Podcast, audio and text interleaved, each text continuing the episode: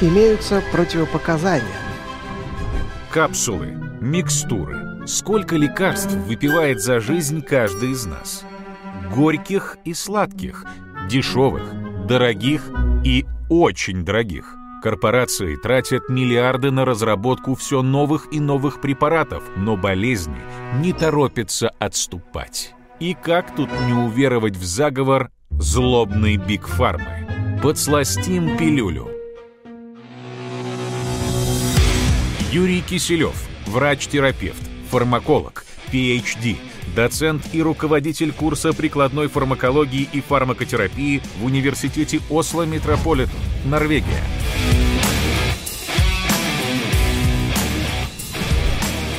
Здравствуйте, Юрий. Здравствуйте. У меня к вам прямой вопрос. Скажите честно, сколько вам заплатила Big Pharma? Видимо, Биг Фарма поиздержал, поиздержалась на разработках, э, не заплатила ничего, но э, независимо от того, что она ничего не заплатила или даже заплатила бы, э, мы сегодня поговорим по возможности объективно о том, какие у нас существуют мифы о побочных эффектах и отваливается ли печень от таблеток, если выбирать, что ли, самый популярный тезис из того, что слышал я в своей практике. Но начать я должен с юридической формальности, декларация об отсутствии конфликта интересов. Я не получаю гонораров и иных вознаграждений от производителей лекарств, продавцов лекарств, изделий и медицинских услуг. А, и в этом выступлении я излагаю только мою частную экспертную точку зрения, но не официальную позицию университета Осло Метрополитен или других организаций. И два важных тезиса, с которых я хотел бы начать. Первому, э, за первый тезис я очень благодарен а, э, лаборантке, которая помогала мне в работе над диссертацией. Диссертация была экспериментальная, и я переживал, что результаты плохо воспроизводились. На что она сказала, ты знаешь, биология 1 плюс 1 может быть равно 264 или минус 10. В биологии, в биомедицине черного и белого не так много. Чаще мы говорим об оттенках. Это важно иметь в виду в дальнейшем, когда мы будем обсуждать э, побочные эффекты. Ну и в каждой сказке есть доля правды. Может быть, что-то отваливается, а может быть и нет, а может быть и не всегда. Тут, опять же, к сожалению или к счастью, однозначного железобетонного ответа э, не всегда можно дать, но постараемся все-таки какую-то ясность получить. Итак, э, благодаря организаторам форума мы провели опрос, и три лидера мнений – это три мифа.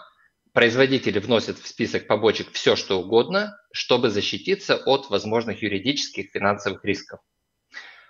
Многие лекарства вызывают привыкание, но это скрывают от людей. И, наконец, у трав нет побочек, потому что они натуральные. Вот это были три самых популярных мифа, и надо сказать, что эм, я, например, в своей практике далеко не э, все эти тезисы э, часто встречаю, э, но глаз народа, глаз Божий, так что будем говорить об этих трех мифах. Э, но для начала нужно определиться с понятиями. Во-первых, что такое побочное действие или побочный эффект? Вот тут этот момент довольно принципиальный. А лекарство это что? Это молекула. Молекулы действуют на какие-то свои а, цели в организме, на какие-то клетки, рецепторы и так далее. И действий, эффектов у молекулы, биологических эффектов, а, никогда не бывает один. Их всегда бывает много. Но какой-то эффект будет для нас желательным, а какой-то эффект а, может быть либо нейтральным, либо вообще негативным. Вот, например, лекарство фенастерид, которое разрабатывалось и применяется для лечения а, того, что называется в быту аденома простаты или доброкачественная гиперплазия предстательной железы. Когда проводили клинические исследования, то оказалось, что а, этот препарат, помимо действия на предстательную железу, а, увеличивает, усиливает рост волос, в том числе люди, у которых уже давно была потеря волос, аллопеция – они заметили, что волосы появляются снова, там, где они в свое время пропали. Рост волос является в данном случае целевым эффектом при лечении э, простаты? Нет. Но этот эффект, то есть он является побочным, но при этом он не является негативным. Так что вот если мы будем строго соблюдать терминологию, то важно понимать, что побочное действие или эффект, они по идее далеко не всегда негативны. Есть другое понятие – нежелательное явление.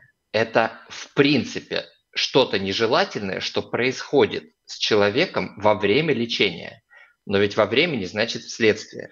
И вот у нас есть, например, парацетамол.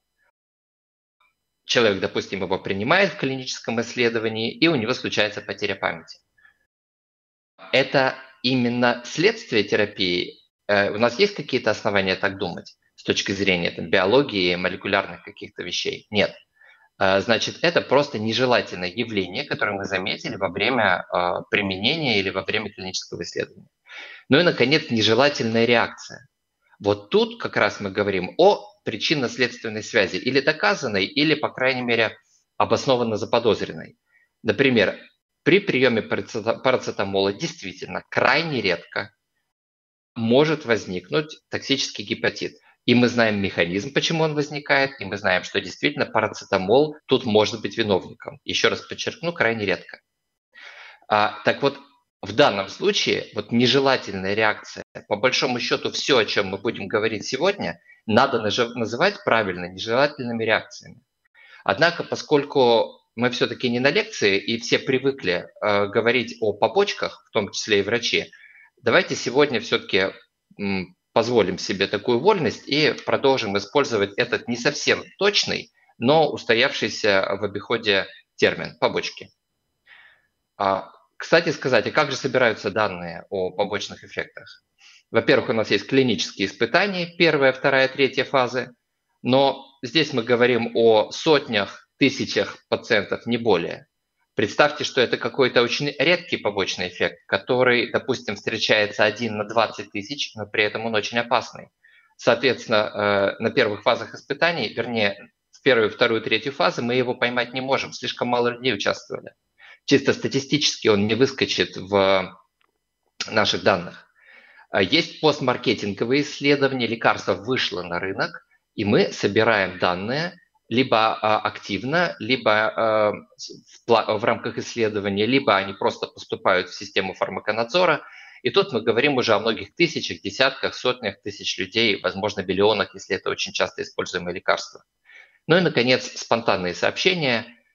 Лекарство уже давно на рынке, вроде бы в обиходе, никаких особенных у нас к нему вопросов нет – но люди, а, либо сами пациенты, либо медицинские работники, это зависит от стороны, от системы здравоохранения, как она устроена, а, могут сообщать а, о заподозренной нежелательной реакции, о заподозренной побочке, так скажем, производителям, органам управления здравоохранением – эти сообщения вносятся в базы данных и анализируются. И поскольку э, тут мы говорим уже, допустим, о всем населении страны, которое потенциально имеет возможность сообщать о таких э, заподозренных побочных эффектах, то тут, соответственно, и речь уже о миллионах поставщиков информации, скажем так. Так что даже самые редкие явления таким образом могут быть пойманы, что называется. И э, очень важный момент, который надо упомянуть, когда мы говорим о побочках. Э, это что такое нацебо? Ну, про плацебо все слышали, это пустышка, и вообще эффект плацебо – это эффект позитивных ожиданий, что мы приняли некую пилюльку, и мы э, ждем, что нам это поможет, либо станет меньше болеть, либо э, жизнь станет э, веселее и ярче. Нацебо – это наоборот. Мы приняли таблетку, и мы ожидаем, что наше состояние здоровья как-то ухудшится. И мой любимый пример – это, конечно, э, статины, э, про которые многие слышали, что они якобы имеют э, несусветные побочки у каждого второго, и печень, и мышцы, и развитие диабета, и все на свете. Я сразу скажу, что да, безусловно, статины, как и любые другие лекарства, имеют свои побочные эффекты. Это факт. Но достаточно очевидно на сегодняшний день, что э, эти страхи преувеличены. И есть прекрасное исследование, которое я хотел бы привести здесь как, как иллюстрацию. Исследователи э, под руководством Вуда и Ховарда в Соединенных Штатах э, пригласили к участию порядка 200 пациентов, которые принимали раньше статины, но отказались от этой терапии из-за того, что они расценивали как побочные эффекты. Ну что же, человеку некомфортно, он имеет право перестать э, принимать таблетки, конечно. А что они сделали? Значит, э, все пациенты, э, им было предложено одна из баночек, либо баночка с статинами, они не знали, что это статины, это была просто некая белая таблетка. А в другой баночке такие же белые таблетки, но плацебо. А третья баночка была пустая, то есть если пациент попадал в группу третьей баночки, так это назовем, то он просто не принимал ничего. И в течение года э, каждый из этих пациентов 4 э, месяца принимал либо плацебо, либо статин, либо не принимал ничего. Напомню, вот эта вот пустышка и статин, они для пациента не отличались, он не знал, что это.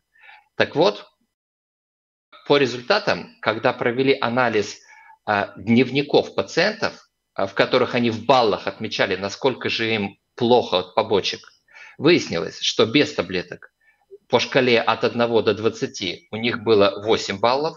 Ну, понятно, в принципе, у нас у всех бывают, э, мы проснулись, где-то в боку колят, э, даже без, без какого-либо лечения. А вот дальше самое интересное.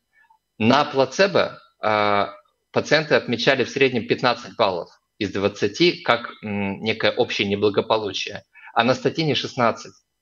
То есть, смотрите, сам факт приема какой-то кругленькой беленькой штучки каждый день, в данном случае это был плацебо, он давал в два раза больше неблагополучия по ощущениям, чем не прием вообще ничего. То есть, конечно, очень важно помнить, что наша психика, она над нами властна. И как позитивные, так и негативные ожидания могут влиять на то, что на наше, на наше восприятие эффекта лекарства. Итак, э, перейдем все-таки к мифам. Первый миф. Производители вносят в список побочек все что угодно, чтобы защититься от возможных исков и рисков. Я хотел бы сразу сказать, вносят все что угодно. А кто же составляет, собственно, список побочек для инструкции? А, значит, сначала производитель а, составляет проект инструкции и регистрируя препарат, э, выводя его на рынок, представляет этот проект инструкции регулятору. Кто такой регулятор? Это либо это, это орган э, контроля и управления здравоохранением. То есть в Америке это FDA, в Европе это Европейское агентство по лекарствам, в России это, э, насколько я понимаю, Росздравнадзор и Министерство здравоохранения. Дальше регулятор критически оценивает вот этот проект инструкции и утверждает ее. Инструкция лекарства, которое уже на рынке, может редактироваться по инициативе производителя или регулятора. То есть э, инструкция это не просто что-то, что написал производитель и положил в коробочку. Это, э, этот документ проходит достаточно сложный процесс редактирования и утверждения. Ну и э, посмотрим на контрпример. На самом деле можно ли защититься от иска, вписав что-то в инструкцию. Ну, все, наверное, слышали о кризисе с э, опиатами, э, морфиноподобными обезболивающими в Соединенных Штатах. Этот кризис уже ему порядка 20 лет, э, и, в общем, особо он не думает останавливаться. Что мы знаем? Мы знаем, что когда вот эти новые препараты, тот же самый оксикантин, стали выводиться на рынок, информация о возможной зависимости, об этом риске, она была в инструкции. Тем не менее, когда катастрофа стала очевидной и начались расследования, ряд компаний э, проиграли в судах и получили огромные штрафы, несмотря на то, еще раз, что они внесли в инструкцию заранее эти риски. Почему они получили штрафы? Потому что э, суды э, решили, что компании, скажем так, сознательно педалировали эффективность и, скажем так, оставляли в тени тему рисков при проведении промоционных каких-то мероприятий, ну и другие там моменты были. Дальше. А регуляторы, они вообще фильтруют информацию о побочках, которые они получают от производителей перед эм, утверждением инструкции? Безусловно. А регуляторы оценивают причинно-следственную связь. Например, в европейских документах четко сказано, что побочный эффект не может быть внесен в инструкцию просто потому, что что-то наблюдалось во время клинических исследований. Должна хоть какая-то, пускай нечеткая и не вполне доказанная, но хоть какая-то логически приемлемая причинно-следственная связь продемонстрирована и документирована. То есть фильтр, безусловно, есть. Все, что угодно в инструкции оказаться не может. И, наконец, что же бывает чаще? Это недостаточное или избыточное информирование о рисках. Ну вот три крупнейших примера по э, объемам э, судебных э, штрафов и исков. Лекарство росиглитазон для лечения диабета, сахарного диабета. Через какое-то время после активного применения препарата в, общем, в широкой практике оказалось, что это лекарство существенно повышает риск инфарктов и сердечной недостаточности. Компания, как было продемонстрировано в суде, недостаточно информировала и, возможно, даже скрывала в каких-то моментах информацию об этих рисках и от регулятора, и от э, потенциальных потребителей. Такая же история с пиоглитазоном, другое лекарство от сахарного диабета и совершенно другая побочка в виде рака мочевого пузыря, редкие, но, к сожалению, случающиеся. И, наконец, Бенфлюорекс – это европейский пример, а, препарат изначально тоже для лечения диабета, но активно применявшийся вне зарегистрированных показаний для лечения ожирения. Этот препарат приводил к поражению клапанов сердца, и порядка 5000 а, человек получили тяжелые последствия а, в одной только Франции от применения этого лекарства. Итак, резюмируем. Присутствие побочного эффекта или предостережений в инструкции не гарантирует производителю защиту от э, исков. Регуляторы не пропускают необоснованные побочки в инструкцию. И на практике побочки чаще преуменьшаются э, в инструкции или в промоционном э, материале, чем преувеличиваются. Второй миф э, по поводу привыкания, что многие лекарства вызывают привыкание, но это скрывают от людей. Самое принципиальное в этом моменте, пожалуйста, не путайте зависимость от лекарства и ухудшение состояния при отмене лечения от существующего заболевания. Ну, возьмем, например, депрессию.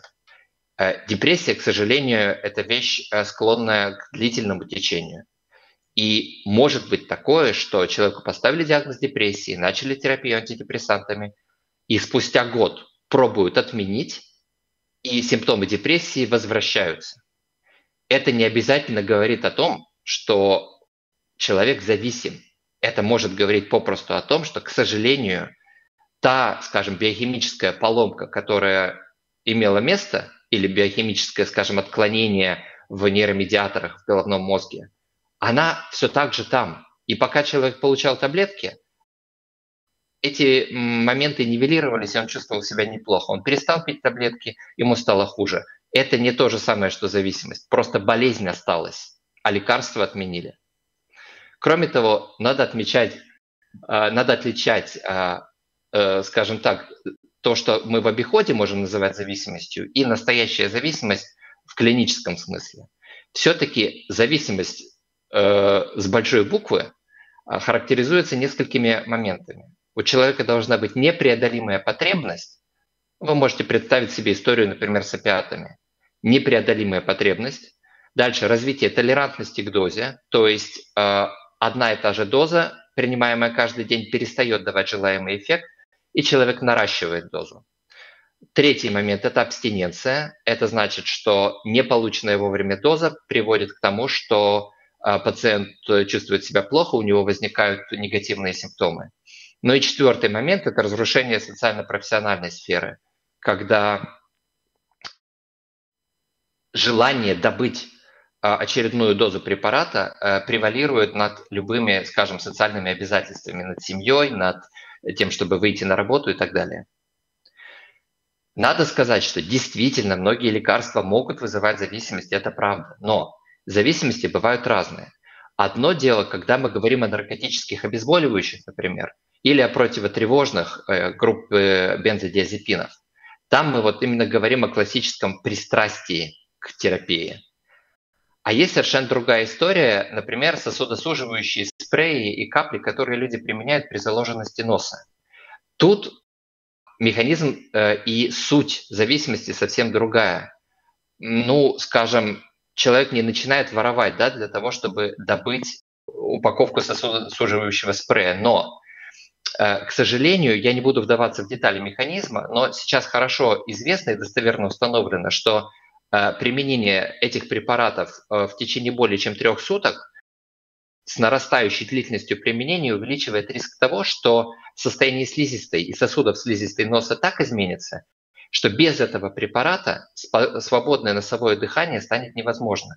И, в принципе, многие люди, наверное, это на себе замечали. Именно поэтому в большинстве развитых стран сейчас введены ограничения на применение этих спреев не более чем три дня.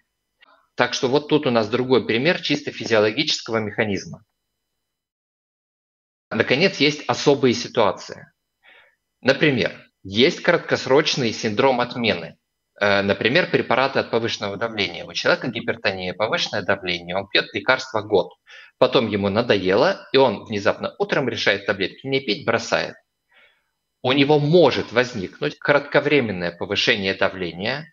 Ну и, в общем, странно ожидать, ведь, э, в принципе, и болезнь у него есть, э, а гипертония ведь никуда не делась это э, кратковременное повышение давления быстро проходит, скажем, не, не, точнее не то, что быстро проходит, а оно не оказывается на цифрах выше, чем были у человека э, до начала терапии. То есть нельзя сказать, что терапия ухудшила как-то его состояние здоровья в этом смысле.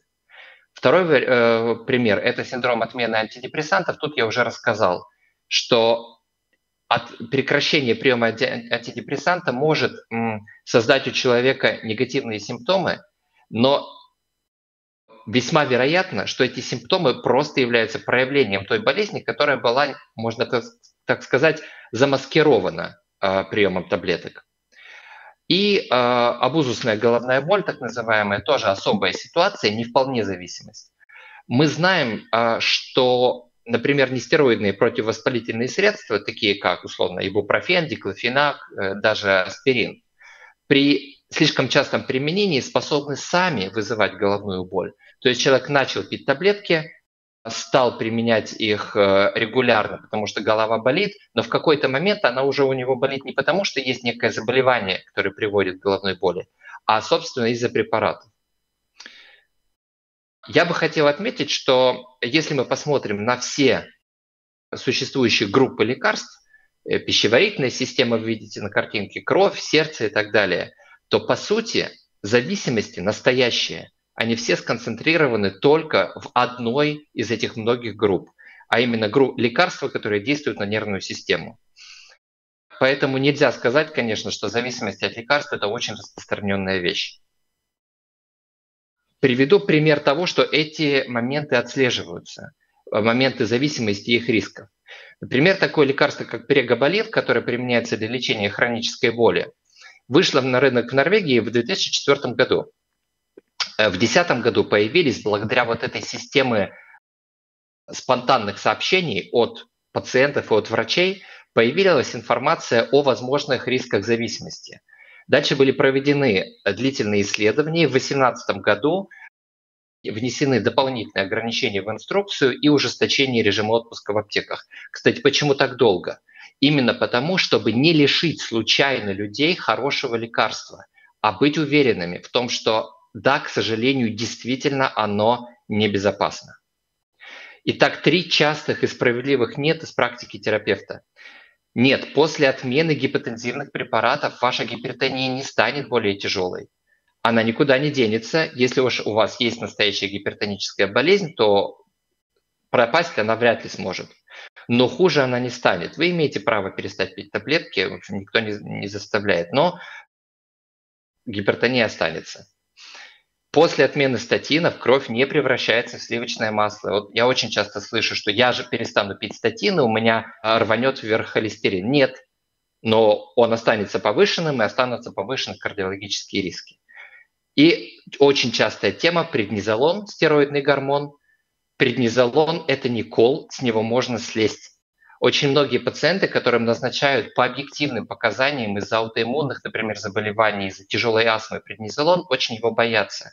Но от него можно отказаться, и существуют а, отработанные стратегии, как можно прекратить лечение. Ну и, на мой взгляд, лучшее доказательство того, что а, от большинства таблеток зависимости все-таки нет, до 80% с наиболее обычными хроническими заболеваниями а, по данным исследований бросают назначенное лечение. Но если бы они были зависимы, вряд ли они могли бы так просто бросить. Итак, зависимости от лекарств бывают. почти исключительно это касается нервной системы. Это внимательно отслеживается, об этом пишут в инструкции и даже дополняют инструкцию при необходимости. Ну и, наконец, травы и побочки. Посмотрите на картинку. Слева э, э, наверху у нас ива, а внизу таблетки. Например, аспирин в данном случае. Ива, кора ивы содержит ацетилсалицил, э, ну, скажем, предшественник аспирина, так это назовем. То есть, по сути, аспирин выделен из коры ивы, которая традиционно применялась в качестве лекарства многими народами, жаропонижающего и обезболивающего.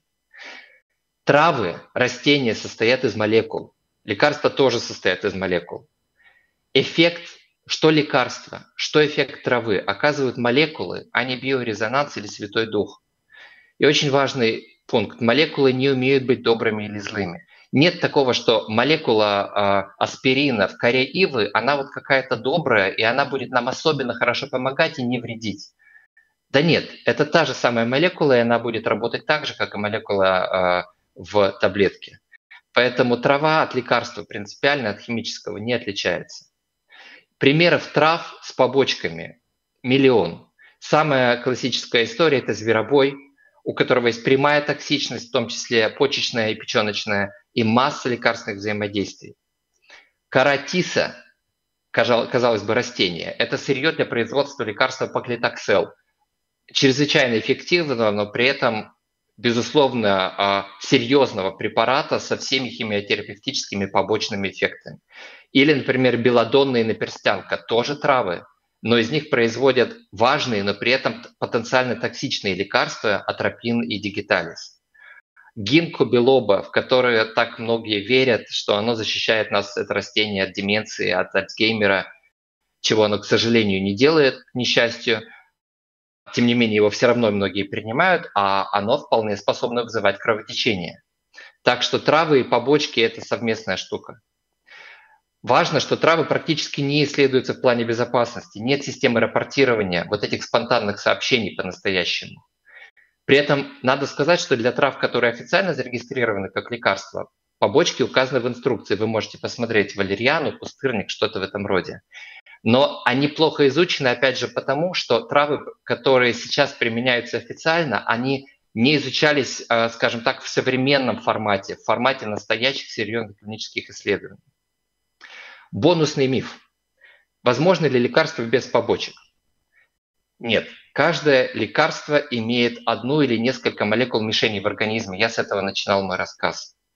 И оно не может действовать как волшебная палочка исключительно на один параметр, исключительно в желаемом диапазоне. Любое лекарство э, будет иметь какие-то еще эффекты, в том числе и негативные. Однако возможно лекарство без побочек в инструкции. Ну, как такое получается, истории бывают разные. Может быть, его недоисследовали, может быть, еще что-то. Такие ситуации, к сожалению, бывают, но они все-таки э, нечастые. А, собственно, вы спросите, а с печенью-то что? А отваливается ли печень? Гепатотоксичность, то есть печеночная токсичность лекарств, существует и известна врачам уже давно.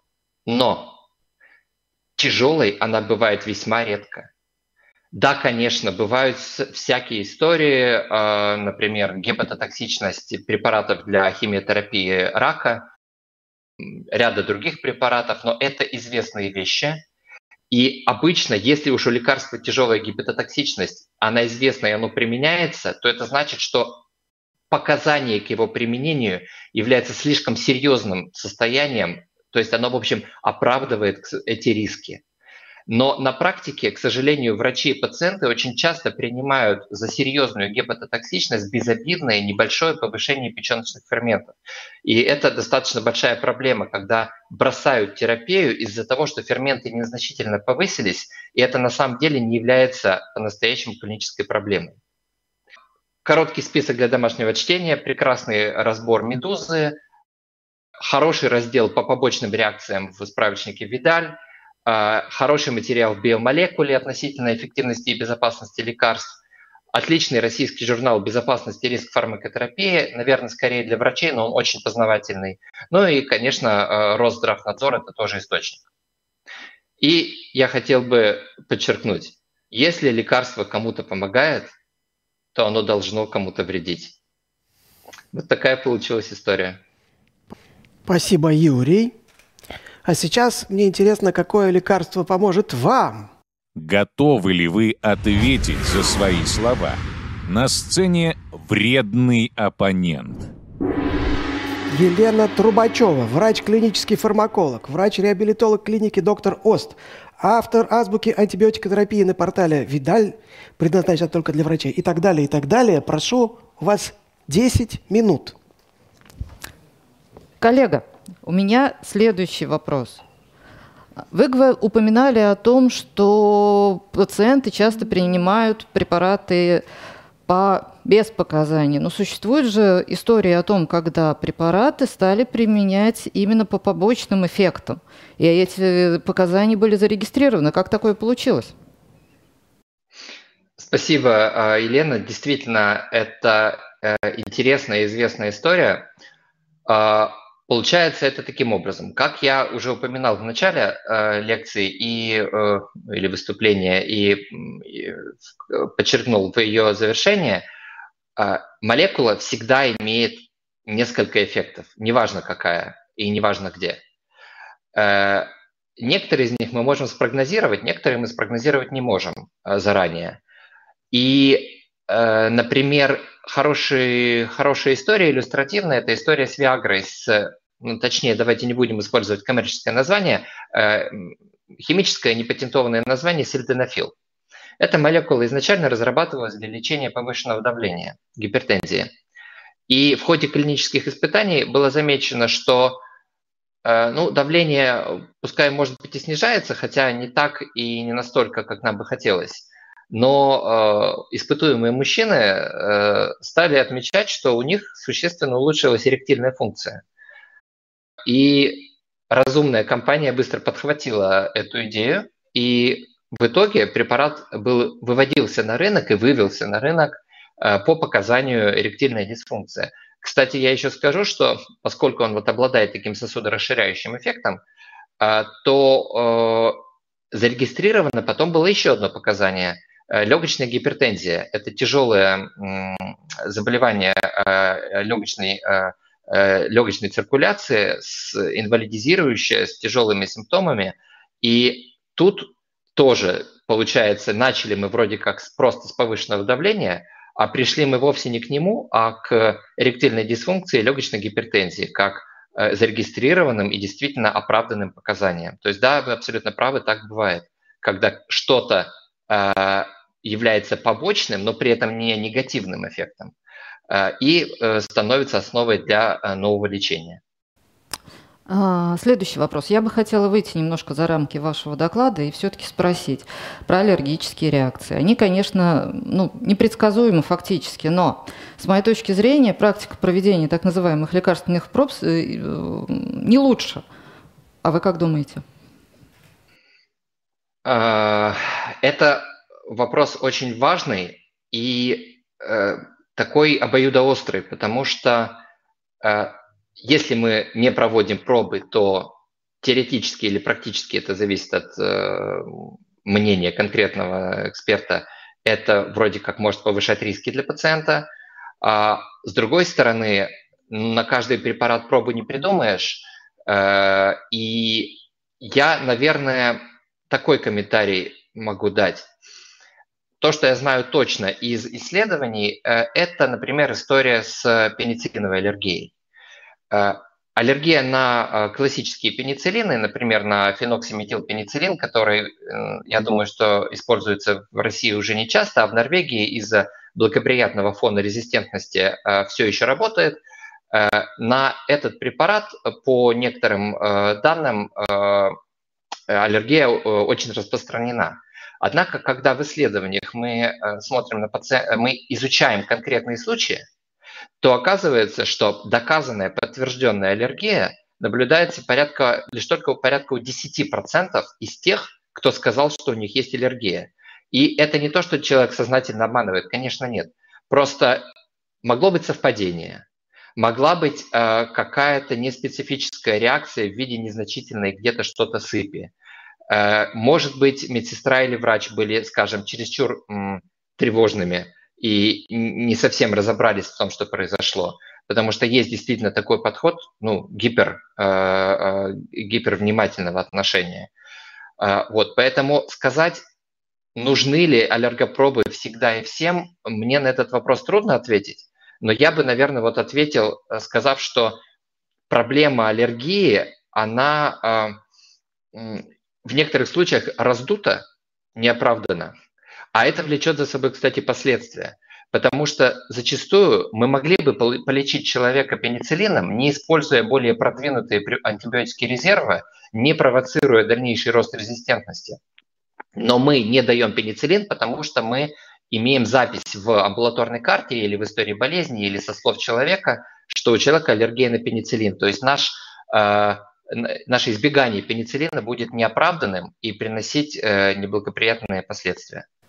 Ну, я хочу немножко дополнить. Э, в России это немножко другое название носит. Это ампицилиновая цепь, из-за которой у нас выпадает вся группа бета-лактамов.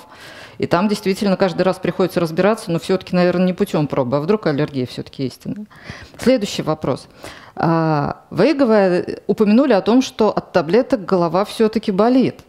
А как тогда выжить? Ну, как выжить, это вопрос э, интересный, а, потому что вы абсолютно правы. Действительно, э, нестероидные противовоспалительные, и, кстати сказать, не только они, но наверное, самое большое значение в проблеме обузусной боли имеют именно они, действительно способны вызывать головную боль, и возникает порочный круг. И вот тут э, очень важно клиницистам э, стараться находить в себе ресурс для сочувствия и принятия положения, в котором находится человек. Потому что легко сказать, вы пьете слишком много таблеток, немедленно прекратите, э, вы сами себе головную боль провоцируете но у человека болит голова. Да. И когда у него сильно болит голова, вот морализаторство, оно, конечно, неуместно и оно бессмысленно. Э, и тут э, в такой ситуации я бы, если бы у меня был такой пациент, поскольку я все-таки не невролог и не цефалголог, я бы, наверное, совместно со специалистом эту проблему решал, если у меня, как у терапевта, э, вот случилась такая история.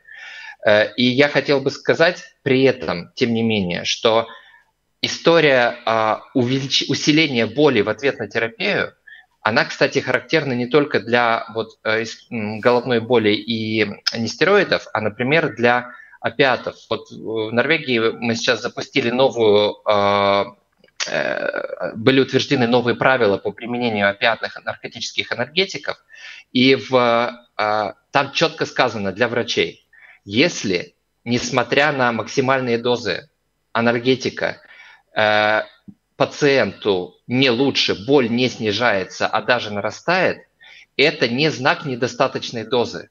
Это, наоборот, знак того, что скорее препарат сам вызывает э, проблему, и нам нужно, напротив, не повышать дозу, а ее снижать. То есть, да, безусловно, лекарства, к сожалению, могут э, усиливать боль, хотя они изначально э, назначались для того, чтобы боль уменьшать. И это большая проблема, с которой не так просто разобраться. Ну и последний вопрос. А, допустим, а, случилась такая гипотетическая ситуация, что оригинальный препарат пропал из аптек в доступе только дженерики. Может ли измениться состав побочек и каким образом сделать выбор? А, это вопрос очень частый, особенно в течение последнего года. Значит, первое, по побочкам. Э, они могут измениться, и может измениться и эффект препарата тоже. Почему?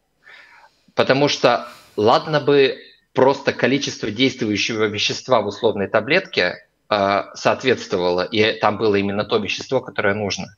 Но особенность в том, что именно состав таблетки, грубо говоря, дополнительные вот составляющие, которые в нее положены, это ведь далеко не мел. Это довольно сложная э, технология и сложная наука. И, например, эм, может получиться так, что лекарство в новом, э, в новом препарате всосется гораздо быстрее, чем оно всасывалось раньше.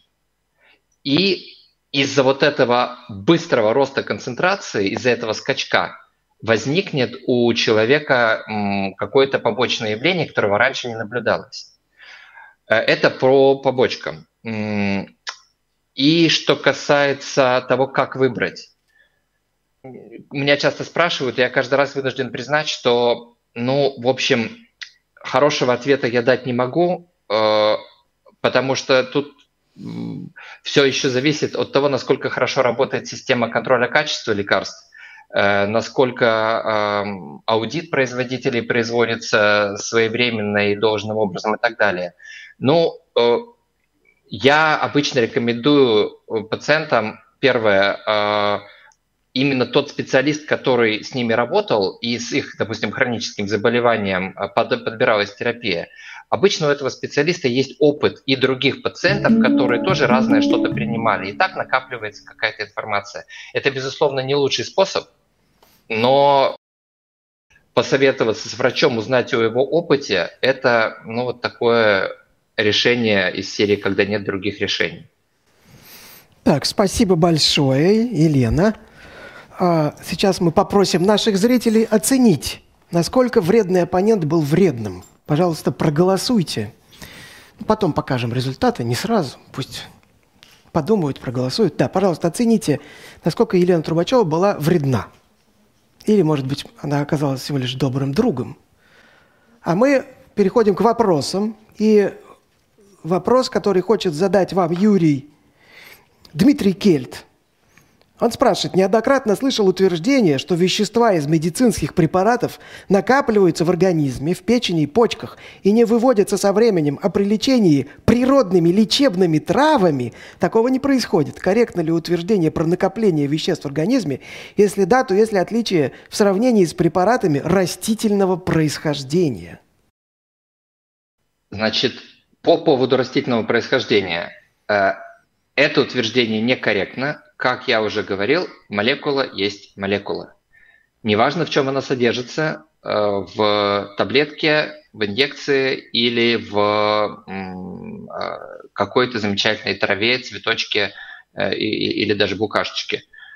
У молекулы есть физико-химические свойства, они неизменны, и она вот с этими свойствами своими оказывается в организме человека, и судьба у нее будет одинакова неважно, откуда она поступила, если это одна и та же молекула.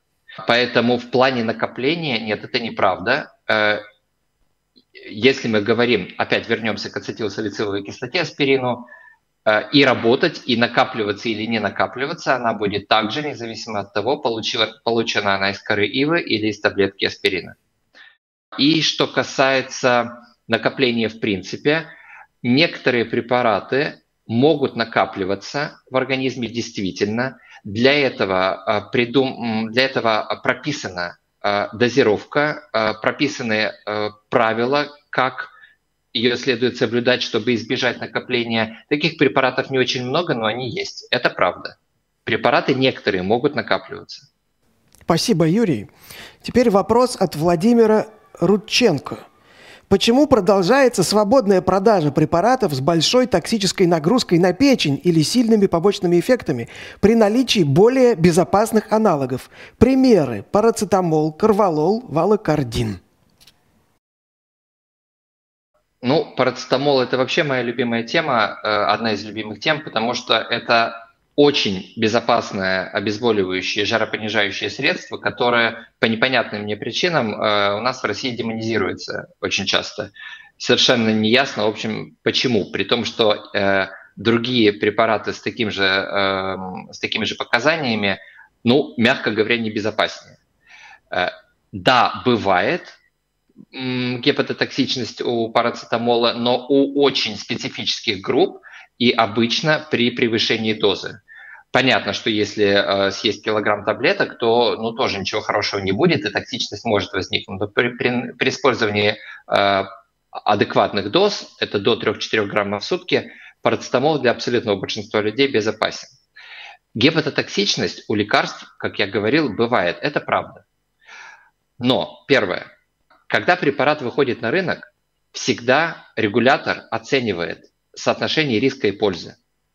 Если это, например, таблетка от, скажем, э, головной боли новая, с гепатотоксичностью такой, что один из десяти пациентов будет получать печеночную недостаточность или гепатит, то мы скажем, окей, а от головной боли у нас таблеток в принципе много, но тут нет какого-то кризиса, а токсичность неприемлемо высокая. И такой препарат на рынок не выйдет. При этом есть препараты с высокой гепатотоксичностью, но они, например, используются как единственное лечение, существующее для какой-то жизнеугрожающей болезни. Так что не надо думать о гепатотоксичности как о каком-то черном флаге э, и об, клейме. Любую проблему, любую побочку, любую токсичность потенциальную нужно соотносить с тяжестью э, заболевания, от, э, которое мы этим лекарством лечим. И, кстати сказать, если уж на то пошло, э, меня всегда удивляло, почему пациенты гораздо чаще беспокоятся о гепатотоксичности лекарств, чем о гепатотоксичности алкоголя, который э, они с большим удовольствием пьют, запивая им э, лекарства. Не делайте так, дорогие друзья. А, Андрей из Архангельска спрашивает, возможно ли получить серьезные побочные эффекты от бесконтрольного приема гепатопротекторов, прием которых направлен на защиту печени? Побочные эффекты можно получить от бесконтрольного и даже контрольного приема чего угодно. Весь вопрос в вероятности. Гепатопротекторы имеют побочные эффекты, и да, они могут навредить печени или другим органам и системам. Другой вопрос, что ну, гепатопротекторы, скажем так, не самые токсичные из существующих препаратов. Дмитрий Решетников спрашивает, если открыть инструкцию к любому препарату, то от раздела с побочными эффектами волосы дыбом станут. Найдешь там все, от диареи до волчанки. Не является ли это причиной недоверия к доказательной медицине? Может быть, в инструкции для потребителей следует писать только наиболее вероятные эффекты, доказанные практикой и критически важные противопоказания? Это прекрасный вопрос. У меня есть скорее соображение по этому поводу, чем ответ, потому что я сам для себя, я, я задавал себе этот вопрос неоднократно за годы работы. Я думаю, что в инструкции для потребителя нужно в первую очередь четко написать все-таки, насколько часто та или иная проблема возникает, чтобы это было совершенно очевидно для пациента. Потому что, э, я не знаю, если возьмем там условный анальгин, то э, у него есть э, потенциальное жизнеугрожающее э, побочное действие или нежелательная реакция – это агранулоцитоз, это токсичность в отношении системы крови. Но встречается это крайне редко. Э, и то же самое да, с и, и, и печенью. Поэтому э, что-то скрывать от человека я считаю неправильным, но я считаю правильным по возможности объяснить, э, насколько этот риск все-таки актуален для данного конкретного человека. Вячеслав Антонов из Санкт-Петербурга спрашивает. Говорят, что есть один из признаков хорошего лекарства. Чем длиннее у него инструкция, тем лучше, поскольку это означает, что как можно больше побочных эффектов было исследовано. Так ли это? Это интересный тезис, и он мне нравится. Ну, скажем так, я, наверное, соглашусь с тем, что а, совсем короткая инструкция и полное отсутствие побочных эффектов вызывают у меня больше подозрений, чем очень длинная простыня с э, огромным количеством побочных эффектов, либо там другой информации какой-то медицинской. Ну, то есть надо в аптеку с линейкой ходить или с рулеткой? И сразу... С рулеткой, да, со да. строительной. Отлично. Вопрос от еще одного любопытного. Снижают ли трансдермальные формы препаратов нагрузку на ЖКТ? Или все равно все в печень попадает? Или зависит от препарата? Можно тогда примеры? Так, э, трансдермальные препараты э, – это лекарства, например, в виде пластыря или крема или геля, которые наносятся на кожу. И обратите внимание, трансдермальные – перевод через кожу. То есть идея не в том, чтобы лечить ими кожное заболевание. Идея в том, чтобы они всосались через кожу и поступили в системный кровоток. Из этого следует ответ на вопрос – они все, конечно, окажутся в системном кровотоке, а значит, в том числе в той же самой печени. Примерами могут являться лекарства, которые, э, жирорастворимые препараты, которые легко э, всасываются через кожу, и которые, например, плохо усваиваются из желудочно-кишечного тракта из-за своей жирорастворимости.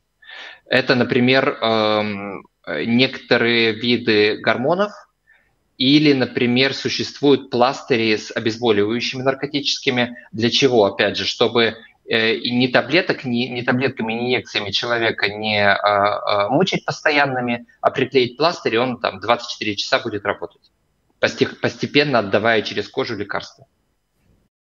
Вопрос от Карла Августа Аванти. Правда ли, что миф о том, что абсолютно все лекарства вызывают привыкание, причем трактуется этот термин как зависимость, наркозависимость, восходит к тем временам, когда даже в составе сиропа от кашля можно было обнаружить запрещенные сейчас вещества? Э, значит, я не знаю, э, возможно, исторически это действительно э, ну, имело место, э, такая, э, такая связь как бы сформировалась в головах. Я не слышал и не читал о, об именно такой версии. Мне кажется, что тут во многом скорее психологический компонент работает. То есть условно у человека повышенное давление выявляют, и в какой-то момент врач говорит, ну окей, вы там стали меньше есть соли, больше двигаться, лучше спать, тем не менее давление все равно повышенное, надо начинать таблетки. И понятно, что особенно если это давление не чувствуется, то человеку кажется, что он вроде как на них подсаживается. Как-то так, раньше я был свободен, а теперь мне надо каждое утро таблетку пить. Вот я думаю, этот момент во многом психологический приводит к страхам в целом о зависимости от, таблет, от таблеток. Но да, как я уже говорил, действительно от каких-то лекарств зависимости бывают. Этого не скрывать, не преуменьшать не надо. Вопрос от Анны из Нижнего Новгорода. Врач мне сказал, что если у меня аллергия на арахис, то мне не подходят некоторые виды наркоза. Пора ли идти к аллергологу и делать пробы, чтобы проверить это высказывание? Я честно скажу, я первый раз об этом слышу, но в жизни бывают всякие удивительные вещи. Э, поэтому я вот даже не рискну прокомментировать. Так, Роман Красноперов из Москвы. Были ли случаи, когда побочные эффекты от приема одного препарата возникали при начале приема какого-то другого? Или если у пациента изменились внешние условия, рацион питания, образ жизни и т.п.? Интересный вопрос. А, так, ну, на, на вскидку то есть первая часть, а, значит, побочный эффект от одного при начале применения другого. А, мне трудно представить такой вариант. Так вот на скидку э, не, не, не приходит мне ответа. А относительно изменившихся условий, да. А, вот, например, есть у нас лекарства под названием антипсихотики, большой класс, применяются для лечения психоза, логично, например, шизофрении. И э, для ряда этих препаратов э, существует такое явление, э, значит, если человек курит, то э, компоненты табачного дыма, всасываясь в легких и оказываясь в кровотоке, попадают в печень и, скажем так, разгоняют печеночные ферменты, которые э, метаболизируют, переваривают вот это лекарство. Соответственно, человек курит, и лекарство у него исчезает из организма, так скажем, гораздо быстрее, чем у человека не курящего. Этому курящему человеку э, повышают дозу, потому что относительно вот этого фактора курения таблетка не дает достаточного эффекта. Подняли дозу, выровняли, лечебный эффект хороший, переносимость нормальная. Потом он бросает курить. Хорошая идея, но доза-то та же самая, а побочные эффекты, например, антипсихотиков, как и многих других лекарств, они часто дозозависимые. То есть относительно его нового состояния, когда ферменты печени расслабились и выдохнули, доза оказывается слишком большой, и, вероятно, побочек будет тоже побольше. Но, тем не менее, бросайте курить, дорогие друзья. Так, следующий. Да. Позу можно откорректировать, а рак легкого вылечить трудно. Да. Вопрос от Андрея Линова. Слышал тезис, что если лекарство не имеет побочек, то и эффективности тоже нет. Но от вас уже на эту тему мы что-то услышали? Что это, скорее всего, блеф какой-то. Если лекарство не имеет побочек, еще раз, э, если оно их не имеет в инструкции, то это интересный вопрос, почему их там нет. Э, и тогда возникает вопрос, а как же, если так оценивалась безопасность, то как оценивалась эффективность? А сказать, что лекарство действительно по факту не имеет никаких побочек, таких лекарств существовать не может. Это э, совсем не бьется ни с физикой, ни с химией, ни с биологией. Э, вопрос от Зуниры Усмоновой. Сегодня препараты без доказанной эффективности и сомнительной доказательной базой все чаще получают статус лекарственных препаратов. Как бороться против этого с позиции врача и сотрудника аптеки? И есть ли предпосылки к тому, что фармрынок в обозримом будущем урегулируется? Он урегулируется только если кто-то захочет его урегулировать. И это вопрос, ну, скажем так, политический, то есть в некой нейтральной ситуации, как это должно работать, что профессиональное сообщество э, давит на условно там, комитет по здравоохранению в парламенте, и комитет по здравоохранению в парламенте вносит какие-то законодательные инициативы по ужесточению процесса там, э, э, регистрации лекарства, вывода его на рынок и так далее. Но для этого должны быть и механизмы эти работать, и э, должна быть э, инициатива. А, в практической ситуации, что я могу посоветовать? Но, к сожалению, э, это только самообразование и ну, человек, работающий в аптеке, наверное, э, я просто не знаю, как у нас с законодательством, насколько провизор или фармацевт имеет право от себя говорить пациенту то, и покупателю, чего нет в инструкции. Но врач, по крайней мере, э, на мой взгляд, ну, если у него есть осозн... оправданные основания считать, что нет эффективности или некорректно описана безопасность, я считаю, что врач может и, возможно, даже должен сказать об этом пациенту. Так, Юрий, вам предстоит сейчас выбрать лучший вопрос. Кому из авторов вопросов достанется книга «Вирусы» скорее друзья, чем «Враги», издательство «Альпина Нонфикшн». Может, вы выделили какой-то вопрос из прозвучавших? Или я могу напомнить, какие были? Я вообще для себя выделил вопрос, который был, с одной стороны, очень простой, а с другой стороны, э, э, в нем было рациональное зерно. Это вопрос про простыню с лекарствами, длинная, э, длинная инструкция, больше доверия.